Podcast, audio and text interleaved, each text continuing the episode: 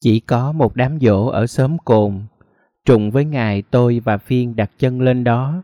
Người ta nhắc, năm trước cô trầu nhớ không? Thằng nhỏ con cô mới biết đi lũng đủng, năm nay nó nói sỏi, chạy không sót cái chỗ nào. Lúc nhìn ra sân, thấy Phiên ạch đuổi rượt con vịt sim cồ, è ạch cố cưỡi lên, rồi té lăn quay ra đất. Tôi ngỡ ngàng kêu thầm, trời đất ơi, một năm rồi sao? Một năm, chín lần cười trừ khi người ta hỏi sao trôi dạt tới chỗ này. Một lần đốt cỏ quan làm rẫy, năm lần gieo và thu hoạch trên những dòng rau.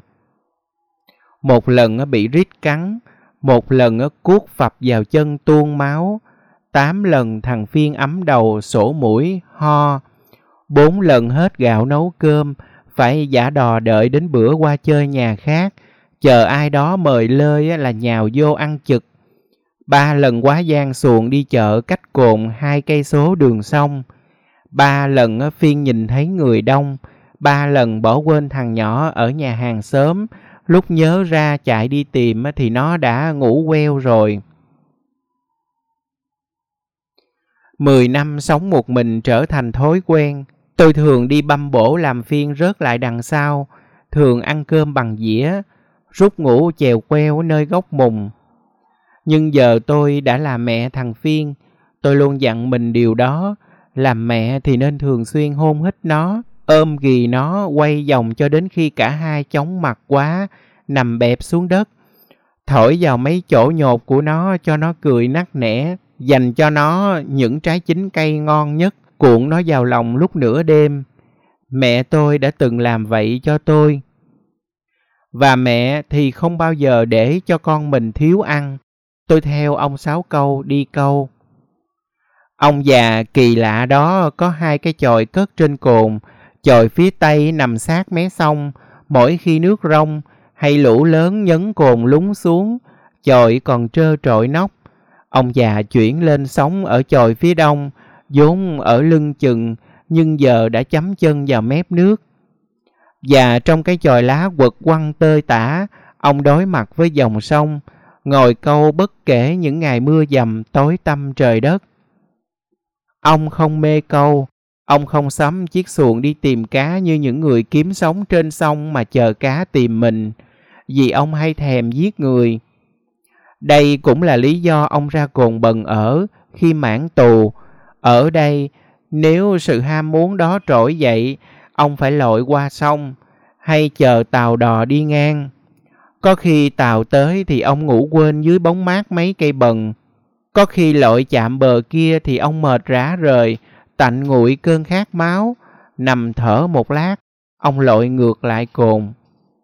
Người sớm cồn kể có ngày ông qua sông đến ba bận, kiếm được cây cần câu, ông không phải lội tới lội lui nữa.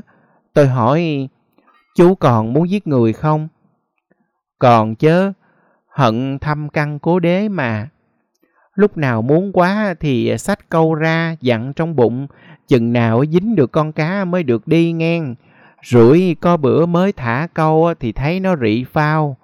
Rồi sao? Thì bắt cá nướng trui, ăn no quá đâm ra buồn ngủ, đâu có muốn đi nữa. Ông già cười. Tôi tập hỏi để tôi trở về con đàn bà 29 tuổi, chứ không phải bà già 92. Một phần ở cái đất cồn này, mỗi lần hỏi đều nhận lại được câu trả lời, hoặc gần với câu trả lời. Hỏi chị Thiện có nhớ chồng không? Chị cười khật khật. Nhớ có cái chân giữa của ổng hà. Hỏi chị Thắm sao đem son phấn thả dưới sông. Chị nói ở đây chỉ có mỗi thằng thơ khùng, chân diện nó cũng đâu có coi. Cái người tên thơ đó sống một mình, không già không trẻ, suốt ngày ràng cái radio cạnh lỗ tai, mở đài rột rẹt rột rẹt cả khi đi ngủ. Có bữa đi ngang qua thấy anh đứng một chân dưới gốc cây trứng cá, hỏi anh làm gì? Anh nghiêm nghị nói, ta là dịch đang học tiếng người. Hỏi ông Sáu đã giết ai? Ông già ngó ra sông, để lời rớt khỏi môi như một giọt rượu chảy ngược qua cái răng gãy. Con vợ tôi. Và có khi tôi chưa hỏi, ông đã nói, thứ đó không phải để câu cá. Đó là lúc tôi nấn ná gần cây cần câu nhỏ ông dựng ở góc chòi, đã lên nước bóng ngời. Sợi nhợ mỏng nói với một lưỡi câu lớn không có ngạnh, thẳng như dấu chấm than. Ông già đã bao nhiêu lần thả câu này vào sông chờ tạnh cơn thèm, muốn tìm giết gã tình địch đã làm gia đình tan nát, khiến ông nhúng tay vào tội ác. Tôi tự hỏi lúc nắm cái đoạn cần câu lạnh buốt, neo lưỡi câu thẳng đuột xuống nước, ngồi hàng giờ bên cạnh thằng Phiên đang giang tay phơi rúng ngủ. Tôi tưởng mình đang chờ nó thức dậy để hai mẹ con coi cùng về nhà, nấu cơm chiều. Ông già dây lại móc mồi, bâng quơ hỏi, cô thấy không an sao?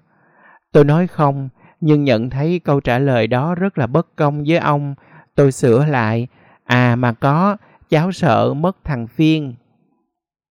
Cảm giác mất mát trở nên thật rõ ràng khi làm việc ở Viện Di sản Thiên nhiên và Con Người.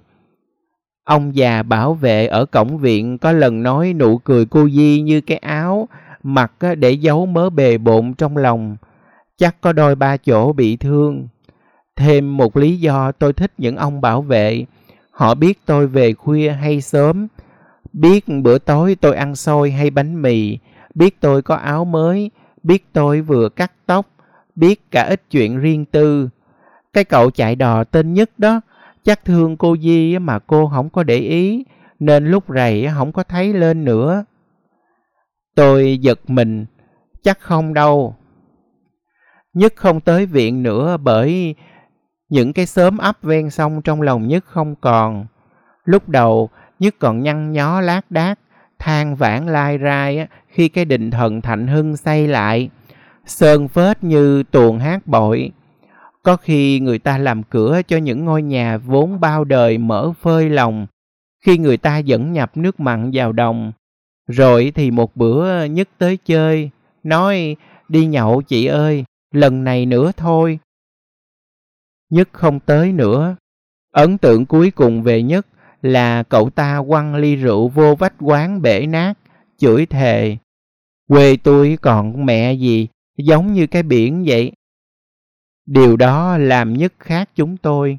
Nhất không chịu nổi cái sự mất mát.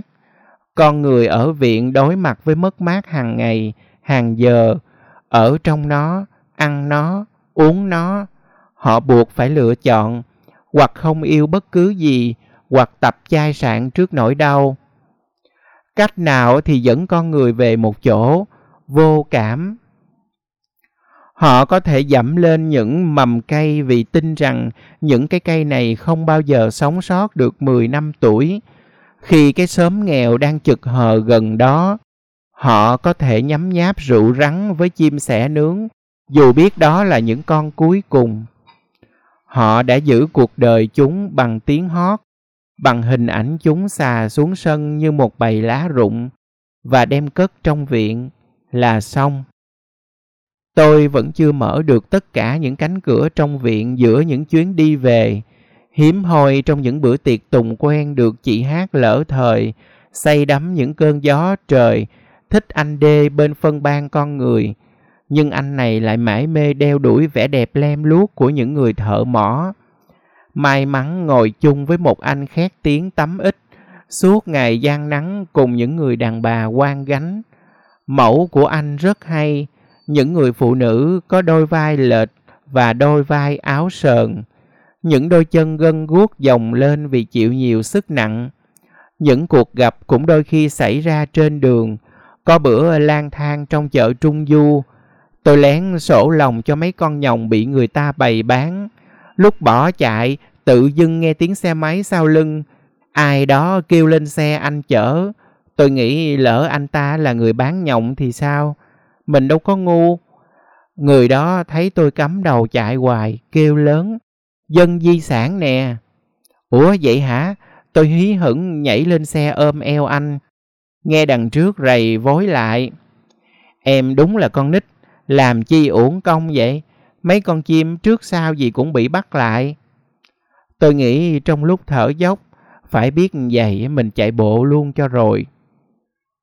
Người của viện đông nhưng họ cũng như tôi đi níu kéo những mong manh Chỉ khác, họ hay đi cùng nhóm, thực hiện những chuyên đề về làng nghề, những trò chơi dân gian hay nghệ thuật làng. Lâu lâu, thấy phòng đã im ỉm bỗng dưng hé cửa, bật đèn, có người về. Tôi ló đầu làm quen, sau đó nhậu nhẹt, khen nhau và chê nhau.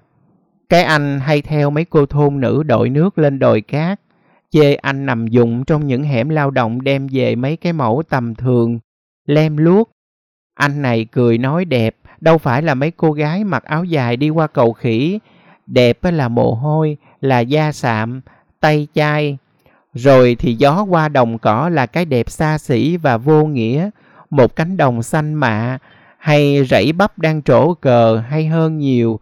Rồi thì bồ câu là vứt đi, chim đồng chim bãi mới đẹp. Rồi thì rừng núi mới kỳ bí, mới nhiều tầng nhiều vỉa, cần khai thác. Chứ đồng bằng toan quát, còn gì mà người ta chưa chạm vào đâu. Mấy anh phân ban thiên nhiên nói, không con nào tàn phá gây hại như con người. Đi tới đâu thiên nhiên lụng bại tới đó. Mấy anh phân ban con người sôi máu, vậy thì anh từ chối làm người rồi. Con người mà không đẹp thì có cái gì đẹp nữa. Lúc đó tôi ngồi rất gần họ, mông bẹp lên cái xác kẹo cao su của họ, mặt dính dấp nước bọt của họ, mắt thấy vũng ghèn và những bợ rau trên răng của họ. Tôi bỗng nghĩ 10 năm trước hẳn họ vẫn còn rất đẹp. Họ còn biết run rẩy, xốn sang, đau nhói trước cuộc đời. Nhưng không ai giữ vẻ đẹp của những người giữ gìn vẻ đẹp, cũng như không ai lãnh đạo những người lãnh đạo, không ai chiến đấu cho những người chiến đấu. Bỗng dưng cái sự gấp gáp trỗi dậy, tôi sực nhớ mình cần đi tới sông kia suối nọ. Bỏ cuộc chơi giữa chừng, ai đó càm ràm. Nhỏ này đi như điên, không mệt hả? Tôi xốc ba lô lên vai ngoái lại cười. Mệt sao được, em có tới bốn cái chân. Suốt một mùa mưa, tranh thủ nước trời tôi cắm mặt vào rẫy. Mây treo phía lưng tôi mỗi ngày 5-7 tiếng đồng hồ. Trong khi tôi cuốc dòng này thì dòng rau muống đã vượt khỏi gan tay. Bên kia cải vừa gieo hạt, nhưng những cây còn sót lại đã lên ngồng. Tôi dành đất với lao sậy, lấn từng dòng từng dòng. Sao cho mỗi khi sớm cồn có xuồng đi chợ là có mớ đồ rẫy tôi gửi theo. Và với phiên mỗi chuyến xuồng về là một cuộc hội hè với bánh kẹo, quần áo mới. Tôi chờ bí ra trái, tôi chờ ổi ra trái, tôi trồng những cây lâu năm. Đôi khi tự thấy hành động này cũng giống như ông già sáo ngồi bên sông với cần câu lưỡi chữ Y. Tôi đang neo cặm mình vào mảnh đất này, nuôi phiên lớn. Người sớm cồn đi qua rẫy tôi nói, cô trậu làm lụng như có tới bốn cái tay. Ẩn người, một tay chống nạnh, một tay đấm lưng. Tôi lặng đi, nhớ đứa bạn tên Lam. Hồi học cấp 3, khoảng giáp Tết, Lam giới thiệu tôi vào đội sơn nhà của chú nó. Phần việc của tôi là lon ton bên dưới. Di ơi lấy giùm cái thùng sơn. Di lấy cho cây cọ. Giấy nhám đâu rồi? Di và Di dời thang. Tôi rất thích được kêu Di ơi suốt. Tôi thèm muốn được gọi tên. Đến nỗi có lần mướn cái thằng nhỏ bán vé số. Nói nó kêu Di ơi đi tôi trả một trăm ngàn. Nó nói vậy tôi làm má bà nghe. Rồi chống nạnh riết rống. Di, mày trồi đầu về đây tao biểu coi. Thấy tôi trào nước mắt, nó cục hứng, cào nhàu. Thôi, bà khùng quá bà ơi, tôi lấy tiền của bà chi. Nên tôi ưa làm sai vặt, khoái cảm với những lời rầy rà la mắng.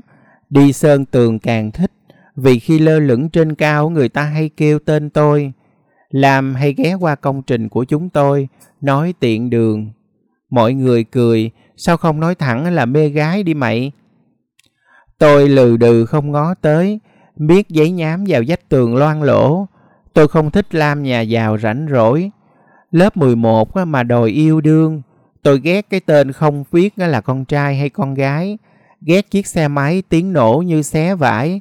Tôi ghét làm cha mẹ đủ đầy, thậm chí còn dư mấy má nhỏ ở quận 2, quận 8. Tôi ghét cái mái tóc dày, hất ngược bồng bềnh, ghét luôn cái nước da trắng và cái mũi thẳng. Ghét như thể trời lấy hết của tôi để ban cho Lam. Lam biết, nhưng nó vẫn thích tôi. Cuộc sống của một thằng con trai muốn gì được nấy không phải lúc nào cũng gặp một thách thức thú vị như vậy. Một bữa đúng lúc Lam đảo qua nói do de, tôi dời cái thang chữ A ra ban công. Thang nhôm chạm vào dây điện trung thế làm tôi chết giấc. Lúc tỉnh dậy, tôi đã sống một cuộc đời khác. Người ta kể, Lam vì cứu tôi nên đôi tay bị cháy, có thể phải tháo khớp tận vai. Có vẻ như ông trời đang lấy của Lam để chia chác, mà tôi biết làm gì với một đôi tay nữa. Chỉ một thôi đã quá nhọc nhằn rồi. Nhưng tôi không có chọn lựa nào, Lam đã cho rồi, tôi phải nhận. Thăm Lam khi vừa tỉnh dậy, nó khóc, tôi miếu máu nói, thôi đừng buồn, tôi sẽ lấy Lam làm chồng.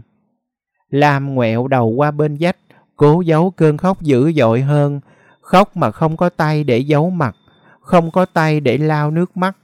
Hồi đó báo chí ca ngợi Lam như một anh hùng, nhiều cơ quan tới tận giường tặng bằng khen, tặng tiền, tặng nước mắt cảm thương. Lam trả lời tám cái phỏng vấn, nói tôi không hối hận. Lam nói không hối hận, nhưng mắt nó nói tôi hối hận, mặt nó nói tôi hối hận. Đôi tay áo trống rỗng phơ phất của nó nói tôi hối hận. Tôi chưa bao giờ thấy nỗi buồn nào giống vậy. Buồn vì đã làm được việc tốt, buồn vì đã tốt. Những lần tôi tới chơi, vui thì Lam để tôi đẩy xe đưa nó ra vườn, buồn thì nó đuổi thẳng. Về đi, tôi không cần sự thương hại. Tôi chối, nhưng ánh mắt tôi đã phản bội. Nó nói rõ ràng là tôi thương hại. Không bao giờ mắt dám nhìn thẳng vào đôi vai trụi trơ. Tôi cố dặn mình hãy nhìn vào đó công bằng như nhìn một người lành lặn, công bằng như nhìn thằng bạn mà mình căm ghét. Hãy cười ha ha và nói đáng đời mày, ai kêu mày giàu, mày sung sướng, giờ ráng chịu. Những buổi tối làm việc ở nhà hàng, tôi cắt cánh gà, nhìn vào cái thân mình trụi lũi của nó, thấy không có gì là khó. Nhưng Lam không phải con gà hay cái cây bị tỉa nhánh. Và nếu quyết định gắn bó suốt đời thì chúng tôi sẽ làm tổn thương nhau trong lúc nhìn nhau, âu yếm nhau. Liệu chúng tôi có chịu được không? Tôi nghĩ nát cả tuổi 17. Lam nói không được đâu. Nó nói bằng cách nhảy từ ban công tầng 3 xuống. Tôi bắt đầu sống bằng hai người, nhưng việc đó cũng làm tôi tàn tật. Nghe câu chuyện này, anh viện phó kêu, thôi khóc nhiều rồi, từ giờ em nín đi. Nhưng tôi đâu có thấy mình đang khóc. Chuyện của Lam, tôi kể anh nghe trong một tối trời mưa, cúm rúm trong một căn lều ở bìa rừng. Lớp lá mục dưới chân ngắm ướt, phải ngồi chồm hởm, hai chân tê rần. Tôi lóng ngóng hết ngó anh lại nhìn ra cửa liều bóng đêm đã bịt kín. Anh ở quá gần. Với tay là tới, bồn chồn, bối rối, sốt ruột không che giấu được. Anh đánh mất cái vẻ kiêu bạc. Ngạo ngược thường ngày, tôi ao ước phải chi mình là lý do, chứ không phải vì cánh rừng ở năm 200 tuổi này. Năm sau, người ta sẽ sang phẳng chúng và trồng lên một khu công nghiệp lớn nhất nước. Chúng tôi được lùa tới đây làm chuyên đề về rừng, mong vớt vát được chút gì trước khi nó biến mất, nên tôi được đi công tác cùng với anh chuyến đầu tiên, đêm đầu tiên, nhưng không phải lần đầu tiên tôi thấy sự vật vã của một con nghiện rừng, một biệt danh mà trong giới ai cũng biết. Cái hôm nào đó, khi anh mướn vai tôi để dùi yếu mềm vào đó, cũng có cánh rừng qua đời. Nên dù giờ anh vẫn giả lơ, vẫn giữ cái vẻ lạnh lẽo như chưa từng thuê tôi làm bồ, dù nhiều khi cả tôi cũng hoài nghi, biết đâu người giống người thôi, Chỉ khi tôi mở tất cả những khay dữ liệu mang tên anh, tôi biết chắc đây là người tôi tìm. Mẫu của anh nhiều lần làm tôi suýt rớt nước mắt vì tuyệt vọng. Vẻ đẹp của những tán rừng nào cũng chực bứt ra khỏi máy móc, đòi sự sống, đòi hơi thở, đòi không khí trong lành. Nghĩ nếu ai đó đã yêu đến vậy thì không thể yêu con người được nữa. Nên anh có kiêu hãnh hơn, lạnh lùng, mai mỉa hơn tôi cũng không ngạc nhiên chút nào. Chỉ thấy lạ khi con người đó trở nên đa cảm trước cái sự mất mát. 15 năm anh làm việc ở viện, bỗng yếu mềm như một đứa mới vào nghề. Trong một tối mịt mùng mưa, Nghe lời tôi em đừng yêu bất cứ gì. Tôi nghĩ thầm, sao làm được ta? Mình có tới hai trái tim mà. Trời đất, em yêu luôn những cái đã mất rồi. Kể tôi nghe đi, em đã mất gì? Tôi cười, nhưng cười không phải là một câu chuyện để nghe. Giữa cô quạnh không có chiếc xe nào chạy qua, không có người nào đi qua, Tôi không có gì vớ lấy để đắp những hố thẳm trong tôi lại. Sao em không nói? Em nghĩ trên đời này có người nào muốn nghe em hơn tôi không? Anh hỏi. Ngày giây phút đó, tôi không bao giờ mặc cái áo cười trước anh nữa. Tôi là tôi, trơ trụi sơ rơ, gân guốc bụi đời và rửa mặt mỗi ngày bằng nỗi muộn phiền bản lãng Quá nhiều chuyện tôi muốn kể cho anh nghe, nhưng tôi bắt đầu từ Lam. Người khiến tôi đi nhanh, sống gấp. Như nàng Seheraza của thiên truyện nghìn lẻ một đêm để tôi dành vài câu chuyện cho lần sau. Sợ không biết nói gì vào dịp thứ hai, đêm thứ hai. Lúc đó tôi không nghĩ sẽ cùng anh đi tận những đất trời. Lúc đó thì tình yêu là chim bao, bởi sáng sau thức dậy ở cái bìa rừng đẫm nước, anh lại là ông sếp dày dạn, thông minh, giỏi giang mà lạnh trơ. Một bữa tôi theo những triền sông tìm những lò rèn, lò cớm, những vườn trầu, cao còn sót lại. Ham quá, không hay chuyến đi đã dài 27 ngày. Về viện, anh đón tôi bằng ánh mắt rát mặt, giận dữ nói, sao em không đi luôn đi? Mà kỳ thiệt, anh lại kéo tôi ôm vào lòng. Khoảnh khắc đó tôi đã biết âm thanh đẹp nhất của cuộc sống là tiếng của một người nói yêu một người. Tôi mới vừa nghe xong, nhưng tôi phải tỏ ra không có cảm động gì hết. Khi rời khỏi căn phòng đó, khi gặp một đồng nghiệp ái ngại hỏi, bị xếp dũa te tua rồi hả? Tôi cúi đầu buồn tuổi cho giống cô nhân viên ít thâm niên sốc nổi, hay mắc lỗi vừa bị ông xếp khắc khe rầy rà. Thành phố giống như một sàn diễn lớn và chúng tôi đang cố tròn vai. Những lần về thành phố lúc cuối tuần, giống như diễn viên chờ tới lượt mình ra đèn, tôi vạ vật ngồi quán ở ngã tư xương, uống một ly cà phê đá cùng bãi ly trà đá, ngồi từ sáng tới chiều, mong bắt gặp anh chạy xe qua để nhìn mặt, vậy thôi. May mắn ờ, thì sẽ thấy anh đi dạo cùng gia đình, đứa con cao nhồng nên phải khoanh tròn trong lòng ba nó, đằng trước. Vợ anh ngồi sau ờ, thổi nhẹ một câu nói nào đó vào vành tai chồng. Chị là tiến sĩ xã hội học, đẹp và thông minh. Tôi đọc những bài viết sắc sảo của chị in trên báo, thấy chuyện chị không nhận được tình yêu trọn vẹn của anh chỉ vì lúc mặn nồng chị luôn mở mắt nhìn, thiệt là lý do vô duyên. Anh thì không nghĩ điều đó là ngớ ngẩn. Tôi cảm giác như cô ấy đọc tôi, dò xét tới gan ruột tôi. Ngay cái lúc con người bản năng nhất thì cô ấy vẫn lý trí, vẫn suy nghĩ. Tôi cũng thường suy nghĩ lắm, khi quấn nhau, khi mê miết da thịt nhau đến tan thành khối, thành nước. Tôi nhớ mẹ, ước phải mẹ còn sống, mẹ sẽ dạy tôi biết giữ gìn và chờ đợi, tôi sẽ yêu từ từ. Chuyện mở khuy áo hay không làm tôi bối rối cũng nhiều. Bỗng nghĩ không nên hoãn tới cuộc gặp sau khi tôi đã mất anh một lần mà không biết tìm đâu, khi chỗ chúng tôi ở, nơi chúng tôi tới hay vừa rời khỏi, mọi thứ đang đứng bên bờ vực diệt vong và chúng tôi sẽ cùng nhau bao lâu. Nhưng dù là lần cuối cùng tôi áp môi lên môi anh thì tôi sẽ đẹp đến phút cuối cùng. Tôi không muốn phải chi một điều gì đó về anh sau khi đã dai dẳng hối tiếc.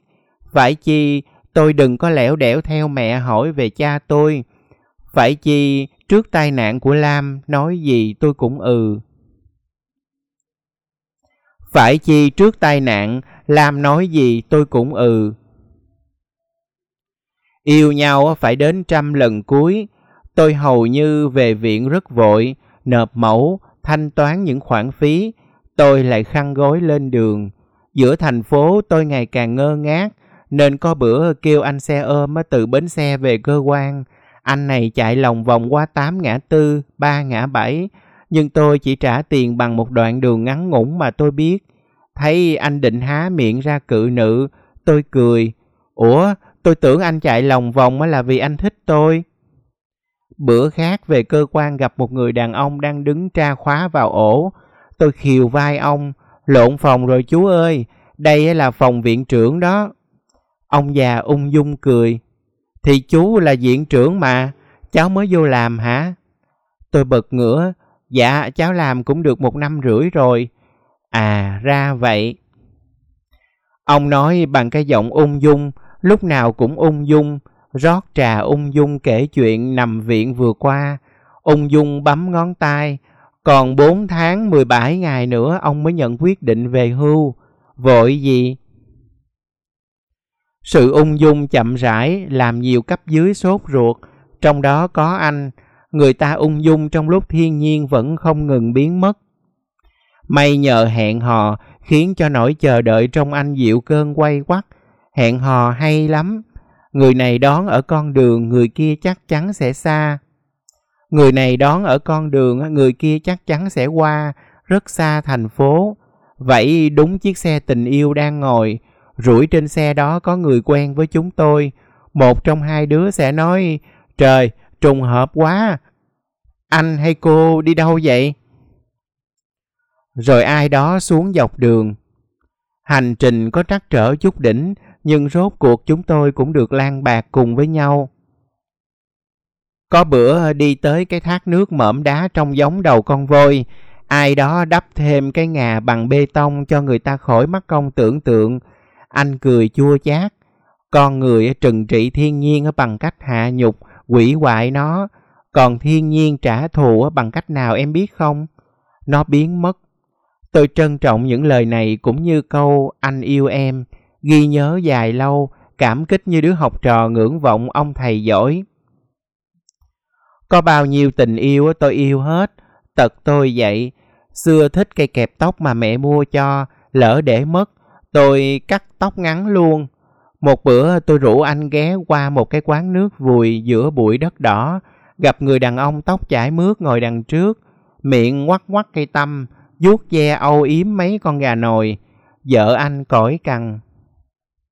Vợ ông cõi cằn, héo quắt bưng cái bụng bầu chọn liễu, Vợ ông cõi cằn, héo quắt bưng cái bụng bầu nhọn liễu với hai ly nước mũ gòn ra, sởi lởi khoe. Trước đẻ toàn con gái, giờ mới kiếm được con trai nè. Ông chồng mừng húm. Tôi dây qua ngó người đàn ông, thấy mình tệ hơn mấy con gà. Bàn tay đó đã lần nào ve vuốt tóc tôi. Nghĩ vậy nên nếu anh đứng dậy đi, chân bước giới giới. Coi như đó là câu chuyện cuối cùng liên quan tới nhân thân của tôi, nhưng vua vẫn để Scheherazade ở bên mình bởi vua yêu nó không phải vì những câu chuyện của nó. Vua yêu tâm hồn xanh xao của nó, yêu những quạnh hiu được che giấu bằng vẻ ngoài mạnh mẽ, yêu cái sự giản dị và vẻ đẹp rực lên bất chấp bao nhiêu mất mát, yêu vì khi khám phá tận cùng nhau, bỗng thấy nỗi đau, niềm đam mê, sự dơ dất, quan mang của người kia cũng giống mình. Yêu vì khi vua kể chuyện đi rừng, những giả hương, chiêu liêu, sến mũ đã tuyệt vong khi nó không bao giờ ngủ gật, luôn háo hức mở tròn con mắt. Dạ, dạ, ui trời, vậy hả anh? tiếc quá. Nó cố giấu tuyệt vọng ứa ra đầu lưỡi, như một hôm nào còn làm cô bồ mướn. Nó nhìn thấy ở người đàn ông này một nỗi cô đơn vô tận. Khi đó, anh thuê nó vì cần một người nghe.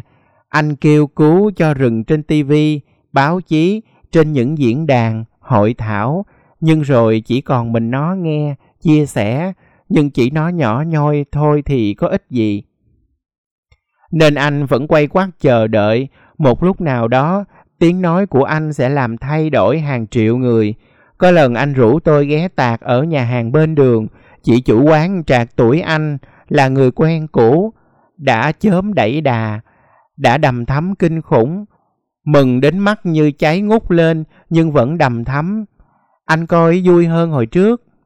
Chị hỏi thăm năm ba người quen có còn ở viện, hỏi thăm những đứa con đang học lớp nào, hỏi thăm rừng chớp, thủy tùng, lạc gieo còn hay mất, hỏi thăm cái suối lần mình bị kẹt lại vì lũ quét còn hay mất, hỏi thăm những người hát dân ca trong bộ tộc tai nát còn hay mất. Câu nói nụ cười quấn quýt. Một hồi thấy có đứa nhỏ rớt ra ngoài câu chuyện của hai người, anh dây sang tôi nói, trước Trúc làm ở cơ quan mình. Tôi cười nói, dạ em biết rồi. Ở trong khu lưu trữ của viện nhiều lắm những mẫu mang tên chị, gắn bó duy nhất với vùng đất thổ sầu. Nhưng mẫu của chị và của anh nữa đã dừng lại ở 12 năm trước. 12 năm trước, người ta bắt đầu tới vùng thảo nguyên thổ sầu, xới tung nó lên khai thác quặng, nơi đó biến thành một đại công trường. Chị đưa đơn xin nghỉ việc, anh từ giả rừng, nhận chức diện phó người ta đã từ lâu mời mọc. Anh cưới cô bạn học, con gái của thứ trưởng, bước vào đường quan trường. Anh muốn đi tắt, muốn chạy mau mau đến cái ghế viện trưởng, rồi bộ trưởng. Anh sẽ vào hội đồng thành phố, hội đồng trung ương. Anh sẽ cứu được những cánh rừng bằng tiếng nói của mình. Anh sẽ giữ được chúng bằng quyền lực. Hơn ai hết, anh hiểu cái mà viện đang gìn giữ là vẻ đẹp không hoàn hảo. Chúng đã chết một phần, chúng không có cảm giác trên da thịt, không có mùi, vị. Chúng là sự níu kéo vô vọng của con người. Chờ đợi làm anh sắp chết, may nhờ em. Tôi xỏ những ngón tay khô cứng của mình vào mái tóc dày của anh, lại nghĩ có thể đây là lần cuối cùng anh xước nhói vào những ngón tay này. Chút nữa biết đâu có một cuộc gọi từ thành phố, anh sẽ được thứ anh muốn được và sân khấu đó sẽ giữ anh lại vì anh đã là nam chính rồi.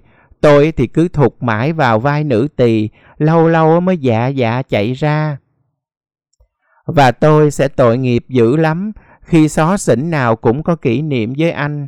Nhà trọ nằm trên dốc mùa sương, nơi tôi mở chiếc khuy đầu, phiên chợ chúng tôi tháo củi cho hai con khỉ bị người ta xách dao rượt chạy trối chết. Nơi kẻ trước kẻ sau ì ạch đẩy chiếc xe máy xẹp bánh trên hàng chục cây số đường rừng và thung lũng khơi ma. Một ngày mưa giông ngợp ngụa, tôi nói, anh ơi, em có thai rồi.